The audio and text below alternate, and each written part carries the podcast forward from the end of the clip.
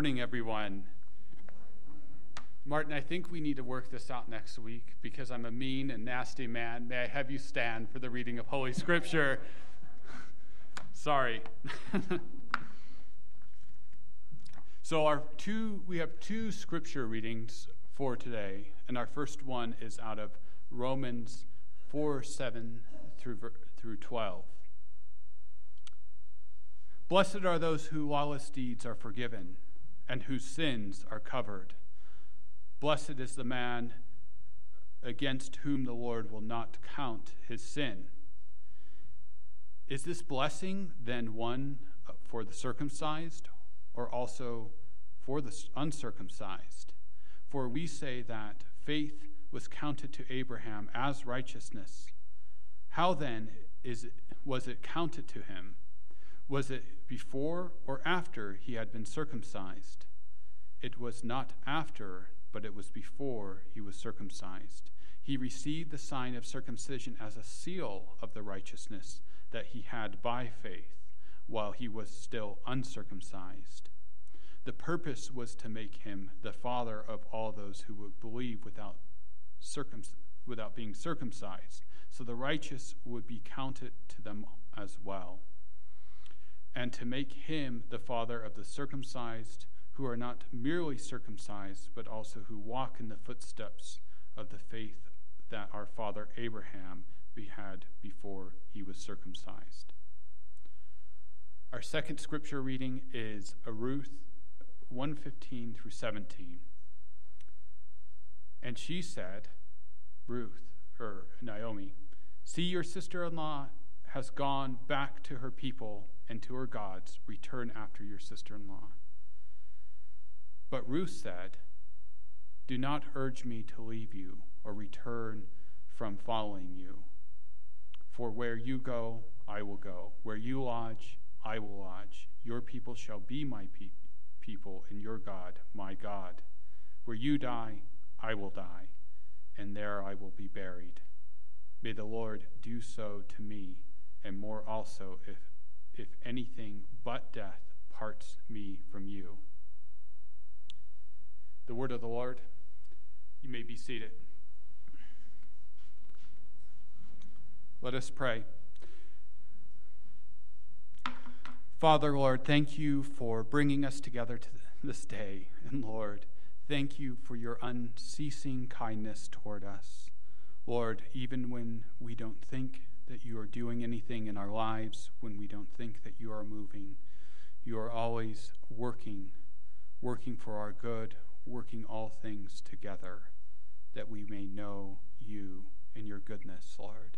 And I pray, Lord, that um, for those who this morning are struggling with pain or doubt or conflict, Lord, that you may give them peace. You may settle them that you are the God of Israel, the God of the nations, Lord, and that you offer us peace and you offer us promises for not only our earthly good, but our heavenly good.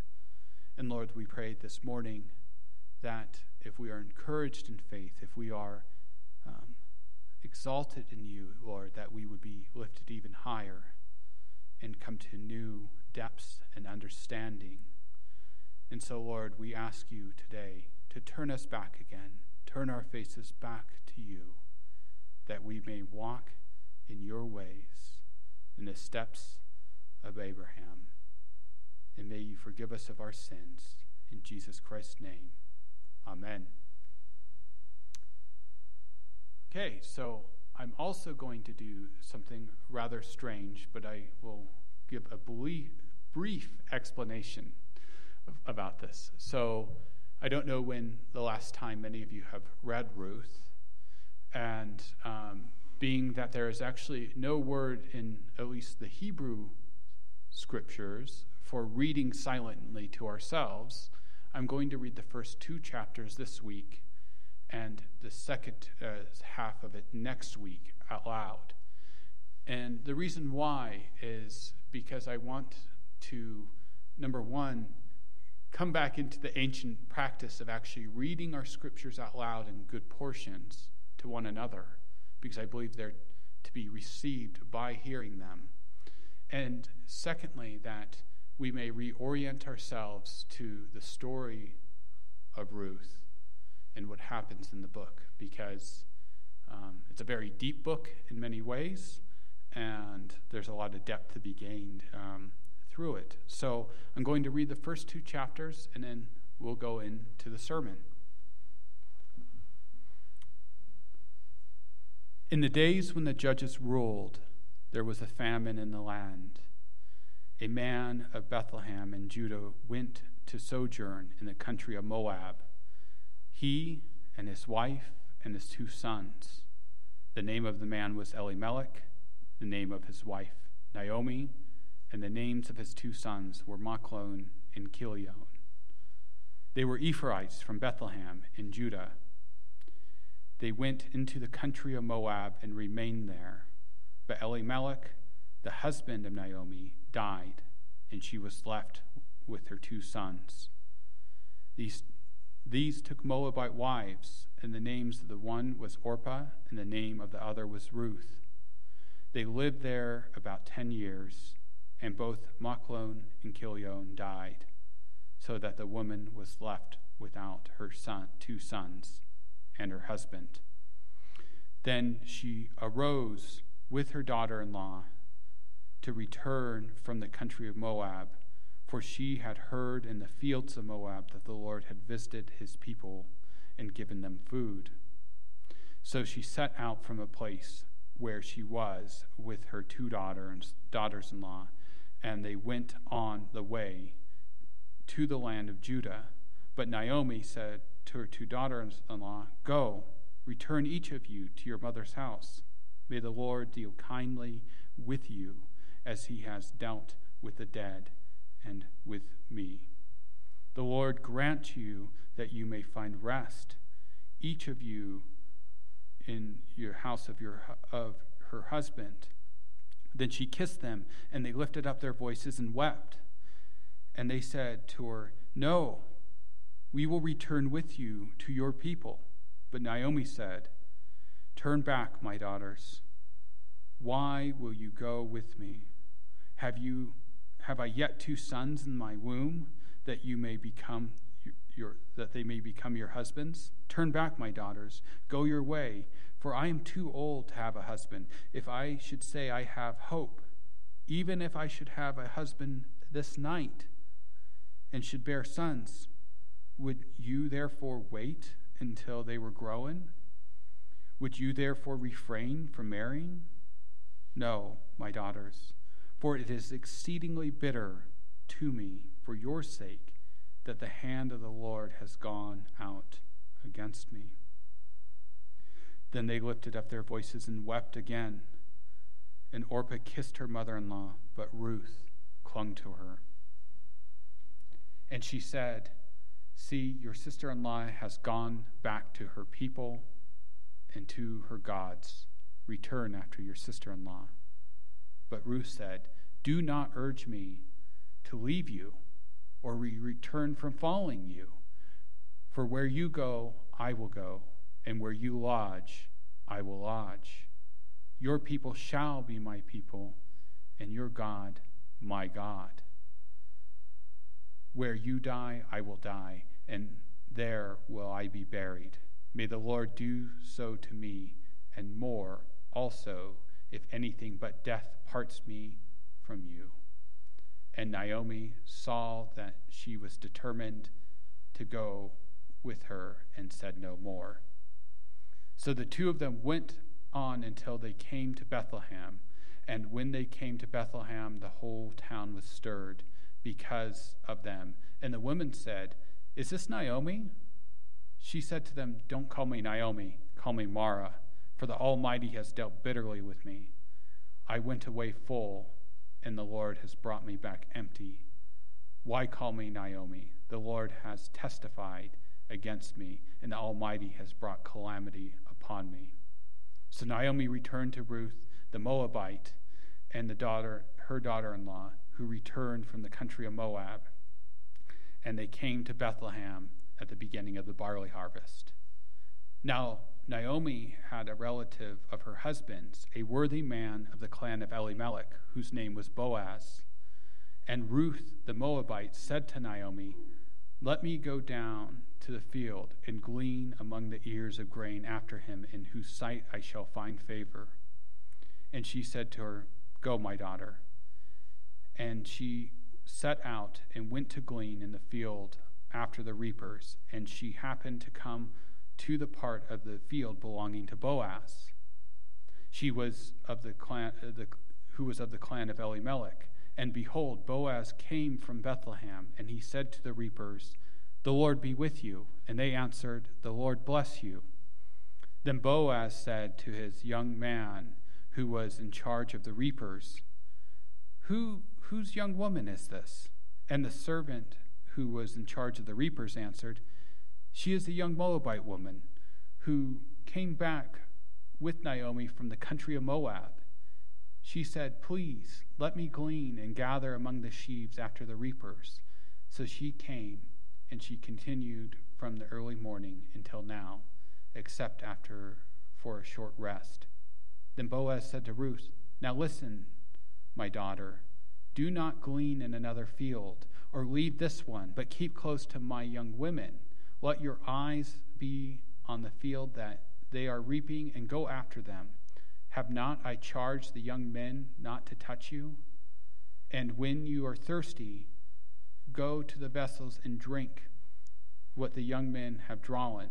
Then she said and fell on her face, bowing to the ground, and said to him, "Why have I found favor in your eyes, that I should take notice, that you should take notice of me, since I am a foreigner?"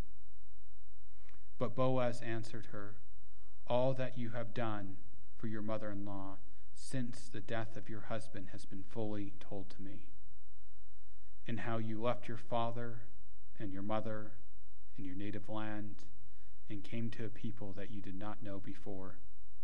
The Lord repay you for what you have done, and a full reward be, reward be given to you by the Lord, the God of Israel, under whose wings you have come to take refuge." Then she said, "I have found favor in your eyes, my Lord, for you have comforted me and spoken kindly to your servant, though I am not one of your servants."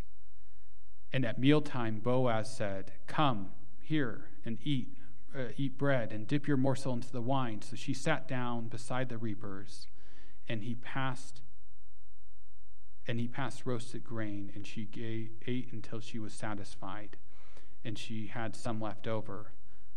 When he she arose to glean, Boaz instructed the young men, saying, "Let her glean even among the sheaves, and do not reproach her. And also pull out some of the bundles for her, that and leave it for her to glean, and do not rebuke her." So she gleaned in the field until evening. Then she beat out what she had gleaned, and it was about an ephah of barley. And she took it up and went into the city. Her mother-in-law saw that she had gleaned. She also brought out and gave her the food that was left over after being satisfied. And her mother-in-law said to her, "Where did you glean today? And where have you worked? Blessed be the man who took notice of you." So she took, she told her mother-in-law with whom she had worked, and said, "This man's name is with the man's name of whom I worked today was is Boaz." And Naomi said to her daughter-in-law, "May he be blessed by the Lord, whose kindness has not forsaken the living or the dead." And Naomi also said to her, "The man is a close relative of ours, one of our redeemers." And Ruth the Moabite said, "Besides, he said to me, 'You shall keep close to my young men until they have finished all the harvest.'" And Naomi said to Ruth, her daughter-in-law, "It is good, my daughter, that you go out with his young women, lest another field be assaulted." So she kept close to the young women of Boaz, gleaning until the end of the barley and wheat harvest, and she lived with her mother-in-law. Amen. So we, as, as we approach Ruth today, as we approach Ruth this morning, I think one of the most helpful questions we can ask about the book, and indeed actually a, a good question to ask of any piece of literature, is what type of literature is this? Um, because in doing that, and in answering that question, instructs you how you should be reading it. Um, I doubt you read your car manual the same way that you read uh, The Hobbit, or um, the same way that you read your Bibles, and so, or the same way that you read a history book. Indeed, this is kind of one of the fundamental things of reading. Um, I read a great book when I was in university called How to Read a Book, and um, if you ever want to uh, read that book, it would be very instructive, not only for reading your Bibles, but for reading any type of literature. But as we approach Ruth, the first question we must ask is, what sort of literature is this? And then this leads into actually the second question we should ask this morning. What sorts of questions does the author, both the human author and the divine author, seek to answer for us? What questions should we be asking of the book? Is it a book that's primarily about romantic relationships and how to pick a spouse? Or as the Babylon Bee writers, or the satirical writers say, the Bachelorette Jewish edition? Um, or is this a book about friendship in the line of Proverbs eighteen that says, there's a friend who sticks closer than a brother? Is it a book about friendship? Is it a book that's answering? It's a, a polemical story against Ezra's command of Jewish men to divorce their foreign wives, since Ruth is a Moabitess and Boaz is a Jew. Is there some kind of hidden meaning in this book? And, or is it a book about God's sovereignty and about his provision and his kindness, most ultimately not only to the people of Israel, but in his Messiah, Jesus? These are all questions that we could ask of the book. And if you ask me, are they about? Which one of these things are they about? I would say yes, they're about all these things, to varying degrees. They're, they are about all these things. So let's now turn to the first question. What type of literature is Ruth?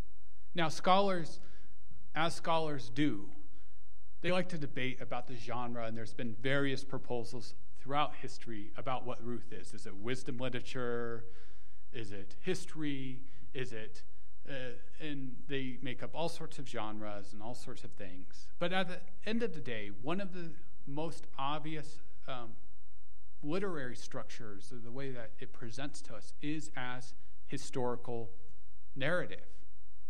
Now, for us, many of us went to, you know, high school and learned very boring history, and so we have almost a completely wrong idea of what historical narrative and history is supposed to do as literature. We think about uh, the United States was founded on seventeen seventy-six. The wa- Battle of Waterloo happened in eighteen fifteen. The Six-Day War in Israel happened in nineteen sixty-seven. And that's how we uh, fundamentally learn history in our primary school and high school education, unfortunately. Maybe Brigitte has a better handle on this, since she's German. But for most of us in the room, um, we, we got uh, a U S high school education, and this is how we learn history. And this is not history, by the way. This is chronicles. This is giving facts and events and timelines. That's not history. That's called chronicling. And so when we're coming to Ruth and we categorize it and we say, what type of literature is this? And we say it's historical narrative, then it's helpful to reflect, what is historical narrative? What is it supposed to teach us? And so whether the historian is ancient or modern, the historian always seeks to tell accurately about the events that transpired, but in such a way of pulling out the details and pulling out the things that mattered from those events to teach us certain lessons about what the historian wants us to learn. And so we can think about the ancient historian Thucydides and his great work, The Peloponnesian War. The Peloponnesian War's questions that it seeks to answer, what Thucydides tries to put forth, is what is human nature? What is the relationship between intelligence and judge, good judgment? And so Thucydides has very specific goals in reaccounting what happened in the Peloponnesian War. He's highlighting certain aspects of the war and the attitudes during the war to specifically bring out something about who humans are.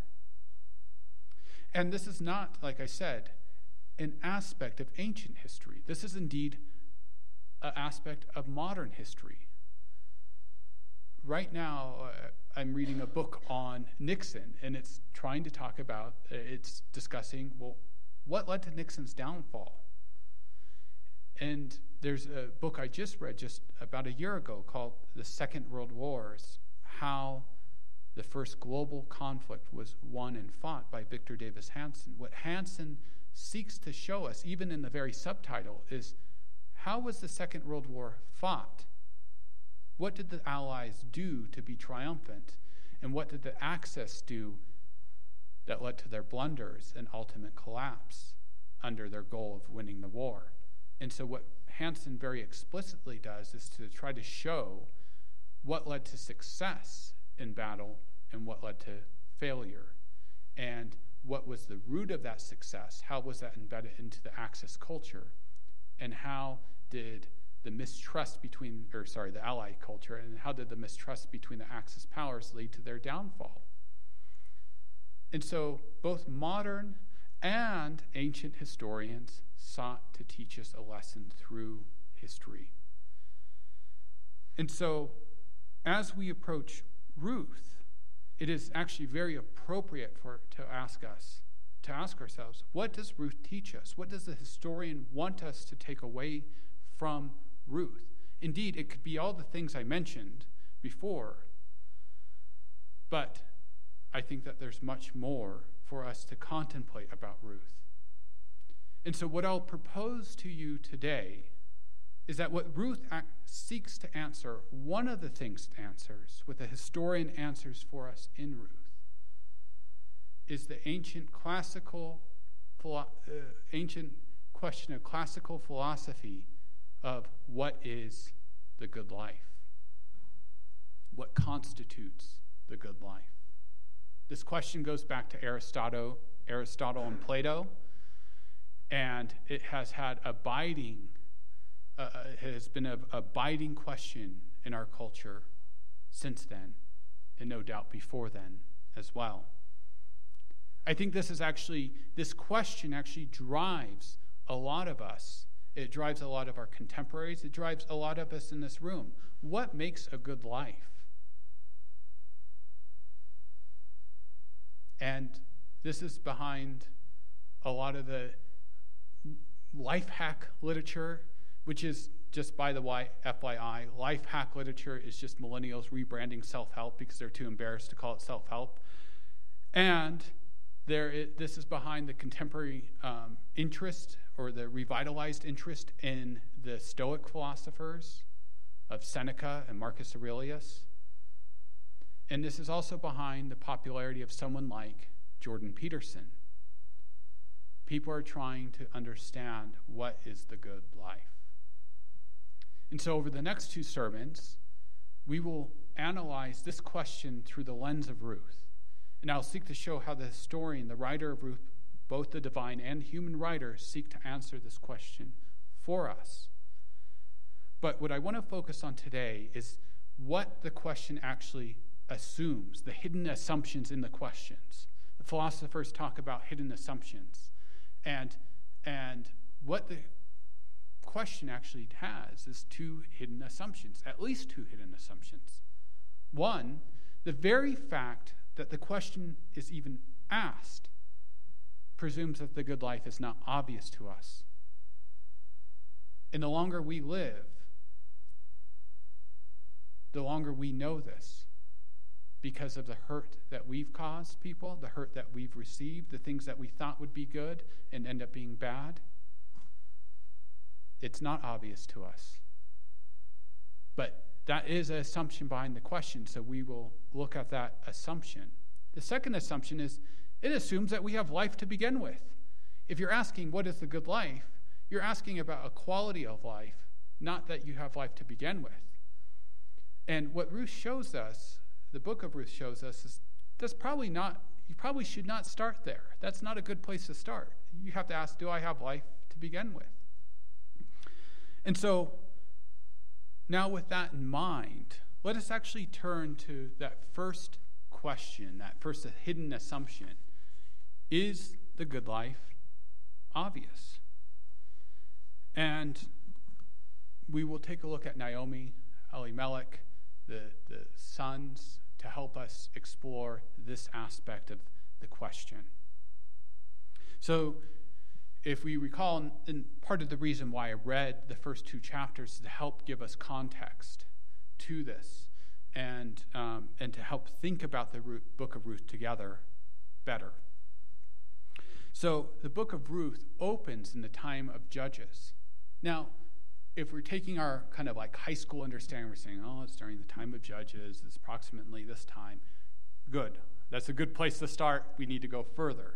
Because the book of Judges is characterizing a time when everybody did what was right in their own sight. That's actually how the book ends. And talk about a stunning, provocative ending to a book. And everybody did what was right in their own sight. Does that not sound like our own time today? And so what the book is inviting us to is it's saying, think about the time of the Judges. And that's how you should, in part, be understanding the book of Ruth. And so it opens in saying, these people, Elimelech, Naomi, Machlon, and Kilion, are characterized by doing what is right in their own sight. They are people of the time of the Judges. Just as we would say that there are people of the time of the nineteen sixties, and you know, we associate all sorts of cultural aspects about people who grew up in the sixties or people who grew up in the Depression era. When it says this is the time of the Judges, it's saying these are people of that time. They're a people of that generation. And so the book doesn't do much at the beginning to contradict our, our view of Elimelech and his family. It doesn't. Uh, it does not uh, show us that um, that they were much different than their contemporaries, because instead of staying in Israel, because there was a great famine in the land, so it says that's why they left. Instead of staying in Israel and trusting and praying for God's provision, they leave. And in, in the ancient Near East, to leave your country was actually to leave your God. That was their kind of fundamental understanding. So they went to Moab to go to Chemosh. But not only did they stay, Chemosh is the chief deity of the Moabites. So not only did they uh, leave, but they kind of hung out ten years. I, I I don't know. I haven't heard of a famine that lasts ten years. And and so the author's telling you these details, saying, well, they left. And you're saying, oh, that's not good. And, oh, and they stayed there ten years. And then it caps with the two sons taking Moabite wives. And and so for ev- any Israelite reader of this, they would have been almost shocked, like dumbstruck, that they were explicitly going against the commands of God and, and not trusting in God's provision. But one of the things that we see, and one of the key themes in Ruth, is that it actually is calling back to some earlier epochs in Israel's history. And so in those earlier epochs, it calls back to the Genesis account to us. And we can see that what Elimelech and his family did was not substantially different than what Lot did. Lot, who was the founder of Moab, did. So in Genesis, Mo- Lot uh, gets in a conflict with Abram, before Abram was Abraham, and because their herdsmen were fighting. And Abraham says, hey, Lot, if you go choose what way you want to go. You can choose any way you want to go, and I'll go the opposite one, so our herdsmen don't fight. And this is what Lot did. It says this, and Lot lifted up his eyes and saw that the Jordan Valley was well watered everywhere, like the garden of e- or garden of the Lord, like the land of Egypt in the direction of Zoar. This was before the Lord destroyed Sodom and Gomorrah. Lot looked and saw and made a reasonable decision to go in a well-watered area. But Lot leaned on his own understanding. Lot lived by sight. Lot did what was right in his own eyes. And Elimelech and his family, like Elimelech and his family, he only found death and destruction. And so very forcefully, very intentionally, the Bible is trying to teach something in the Genesis account and this account in Ruth, that when you do, you live by sight, you find death. This is what the history is supposed, supposed to teach us. And now, I think that there's a part of us that says, yeah, well, you know, Jordan, you know, this is a patriarchal society, you know, and did Naomi really have a choice? I mean, she's just obeying her husband. You know, these are primitive people. They don't, they, they're not as enlightened as us, and so we shouldn't hold Naomi accountable for this attitude of living by sight. And I would push back on you and say, no, I think Naomi actually carries this forward even more. This kind of characterizes Naomi's arguments. And Naomi's a wonderful character. I don't want to shortline, uh, you know, give her the short end of the deal. But Naomi reflects us to a great deal. And so if you have any problem with me characterizing Naomi with this, then you probably have, I believe this actually reflects us all and, and a great deal. But if we look at this, what Naomi does is she urges her daughter-in-laws to return to their mother's house, to return to their people, to return to their gods. And we think of the Ten Commandments there. Return to your gods. There should be no other God before, before me. Okay. And so basically Naomi's telling them, go back. Just go back to your country. Go back. And She, her urging gives these reasonable and very persuasive arguments. It reminds me of Paul when he says, don't be uh, deceived by persuasive-sounding arguments. And I always joke that, what does persuasive mean in the Greek? Persuasive. They sound good. And I think that we get very um, caught up in this, and we think, wow, they actually make some good points. And, and often people do.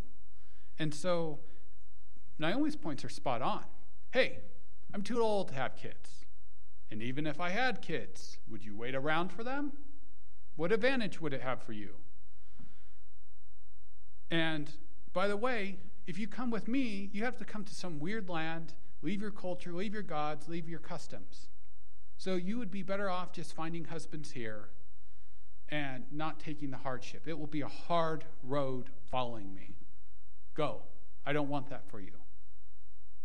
This sounds caring, in a certain degree, it, it is. From one view, it is.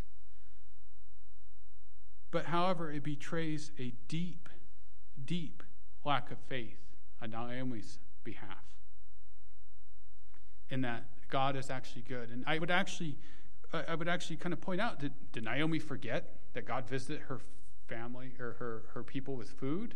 Did Naomi forget the redemption that someone like Boaz could offer her daughter-in-laws?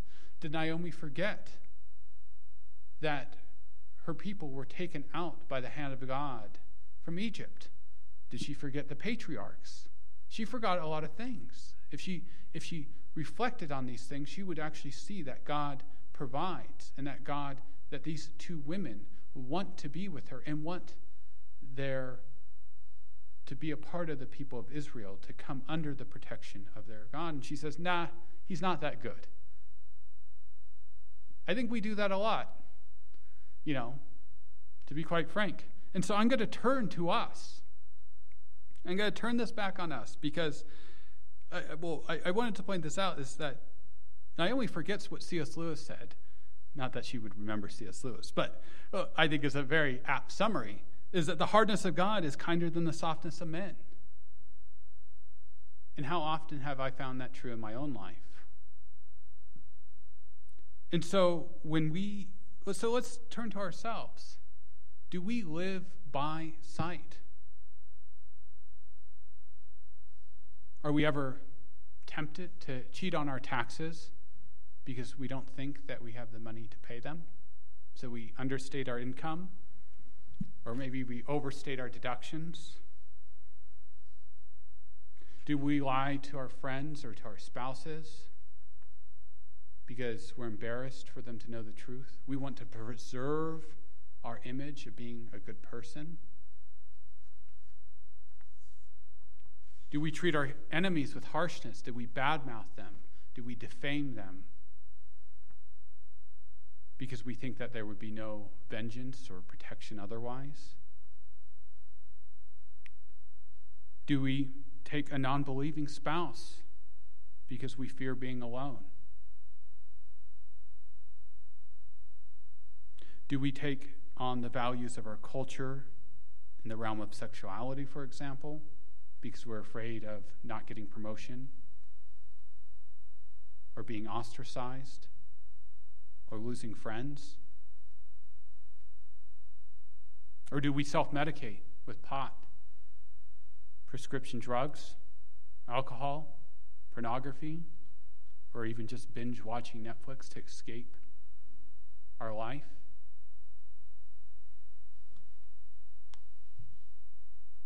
I think, do any of these ring true to you? For yourself? They do to me. I mean, I'm coming up here telling you all these ring true to me. All these are temptations. Because why do I think this? And why do we think this? Because we think that the good life is found in these things. That we can make our lives better. That we can be, we can leave our ourselves intact and have everything that we want in an easy life.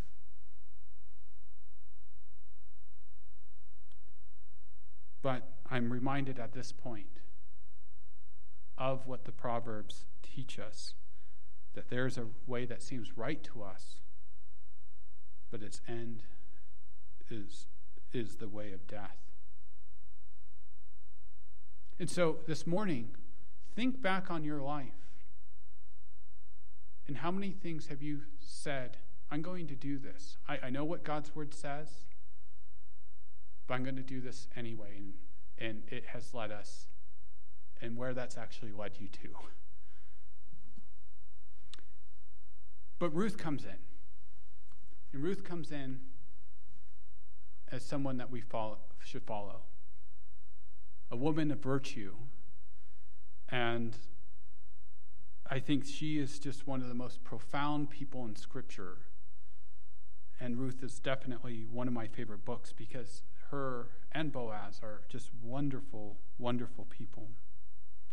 And she's one of those people that push back on you. She breaks your expectations. I was actually chatting with one of my rabbi friends, and we were sitting after synagogue one day, and I said, isn't it amazing how these people kind of show up? They just pop into Scripture and kind of push back on you and make you think, did I did I read God right? Have I been bearing false witness on God? Because we often ask, act like he's a mean taskmaster. And they come back and push on you because the very people, and I, I pointed this out to Levi, I said, the very people that should know about God, that should know about his kindness, that should know about his provision, don't. They seem to forget. And then you have Rahab, the prostitute, show up and actually reflect the Ten Commandments in a very weird way. And then she becomes part of Israel and part of the line of Messiah. Then you have Jonah's sailors, who apparently called out to the Lord when Jonah the prophet wouldn't. Then you have the Ninevites, who are just these wicked people, and the Scripture says so, But suddenly they realize, oh, God's a compassionate God, and says, who knows, even though he has pronounced judgment, maybe he'll be gracious. And God was gracious to them. They fundamentally understood God more than Jonah in that case. But I would also add to this list, for our context, we see the woman at the well who had all those marriages. We see Zacchaeus, the tax collector, who was not an I R S agent. He is more like a, you know, horrible collaborator. And um, the thief on the cross, who obviously, you know, spent enough of his life doing crime to end up on a cross. And at that moment, he says, Jesus, remember me when you come into your kingdom. He knew the goodness of God and God's forgiveness of sins. And we can think of Apostle Paul and a handful of many people in our scriptures that God uses to push back on us. Because we think, oh, we got to be good. And yes, we do have to be good. We do have to walk in the way that Jesus walked. But that's not the fundamental message. The fundamental message is that we come to God empty. And what we have in Ruth is a shocker, because Ruth comes from a people who was founded on an incestuous relationship between Lot and his daughters. That is what how Moab was founded. And you think about this and you're just stunned, but she, Ruth also comes from a people who sought to curse the Israelites as they entered the land. And Ruth comes from a people who practiced temple prostitution. And Ruth comes from a land who sacrificed babies to their chief deity, Chemosh. In our politically correct and euphemistic way, we'd say, oh, she grew up on the wrong side of the tracks, or she had the deck stacked against her. But we encounter these people and we say, oh, we don't want anything to do with them. And so this makes Ruth's story, her declaration to Naomi, even more shocking. And so let's let's pick up on the, the main passage that I want to focus on. So what Naomi says is, hey, go after your sister-in-law, go back to your gods. Go back to your people and your gods. And this is actually where Ruth comes in. And Ruth says, um, do not urge me to leave you or return from following you. Naomi, the, the word choice of urge is actually very interesting, both in English and Hebrew. In English, it's just reflecting the Hebrew. But it's this intense, forceful argument that Naomi is giving Ruth. This is not just a mere recommendation saying, hey, you know, the road's going to be hard, but you can come if you want, but you should maybe stay. You know, no, it's saying, don't come. Don't, and Ruth is saying, no, no, no, don't urge me to go. You're not going to put this pressure on me to go. And it shows her unwavering commitment to Naomi. And when we get to the second part of that verse, she says, for where you go, I will go. For where you lodge, I will lodge. If this is the only thing Ruth said, this would be stunning in itself. Because in this world, you know, the, the one where you depended upon a husband to be able to take care of you, to, to provide for you, this is a very dangerous world to live in. I, I think that um, we, we think that it was because they're unenlightened that they had these kind of customs. And But when you look at it, it's actually, no, they, they faced very real dangers um, as people. Uh, we, we live in a life of comfort and peace, and um, women and men at that time faced great danger. There's also legal restrictions, and we could go into the whole bit, but the point is, is that the that where the protection, the income, the security came for women in the ancient Near East was men. And this was very common um, in the ancient world. We could see why the scriptures have these kind of these commands to take care of widows and orphans, to take care of the vulnerable. But we can also, this is common almost all throughout history up until probably about one hundred years ago. And so even if this is the only thing Naomi said, she's saying, no, I'm going to go where you go, even if that means danger for me, even if that means that I don't have security. I will go where you go. I will lodge where you lodge. But it's at the last bit of sixteen that the most stunning part of it, and it's actually the very center of Ruth's speech. Our, the E S V translates it, you, your people shall be my people, and your God be my God. But I think, based on my own reading of the Hebrew, but also several scholars uh, have would agree with me on this, is that a better reading, because it is what's called a verbless clause, so you have to kind of fill in the verb, there's no to be verb in there, is that it's because your people are my people and because your God is my God. She's giving the very core reason of why she, her loyalty to Naomi is unwavering, why her commitment to the people of Israel is unwavering. It's because Yahweh, the Lord of Israel, is Naomi's or Ruth's God, and the Israelites are her people. We don't know how she came to this knowledge.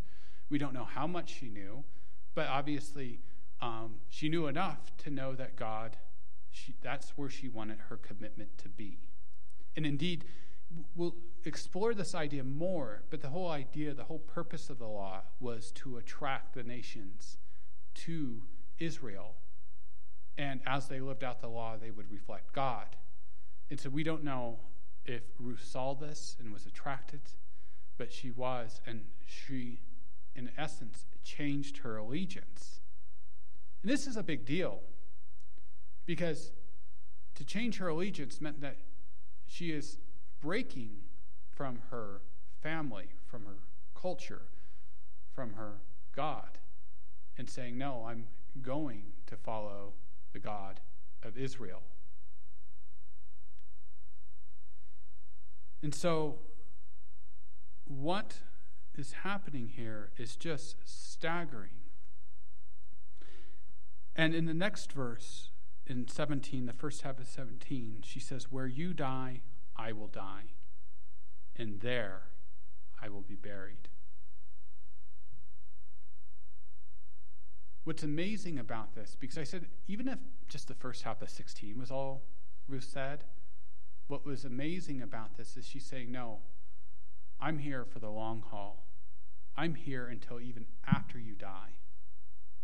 And this reflects actually the patriarchal narratives, uh, Abraham, Isaac, and Jacob, being buried in the same places, um, the family plot, and um And it also helps that we kind of see the strange reality of this when Joseph Lee, Joseph's bones are carried in the Exodus. They take up Joseph's bones. I remember reading that as like twenty-year-olds thinking, what's going on here? That's kind of weird that they're taking some guy's bones back to Israel, but okay.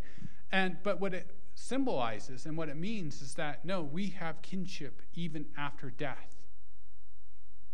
You are my mother-in-law. Even after death, I will be loyal to you after death.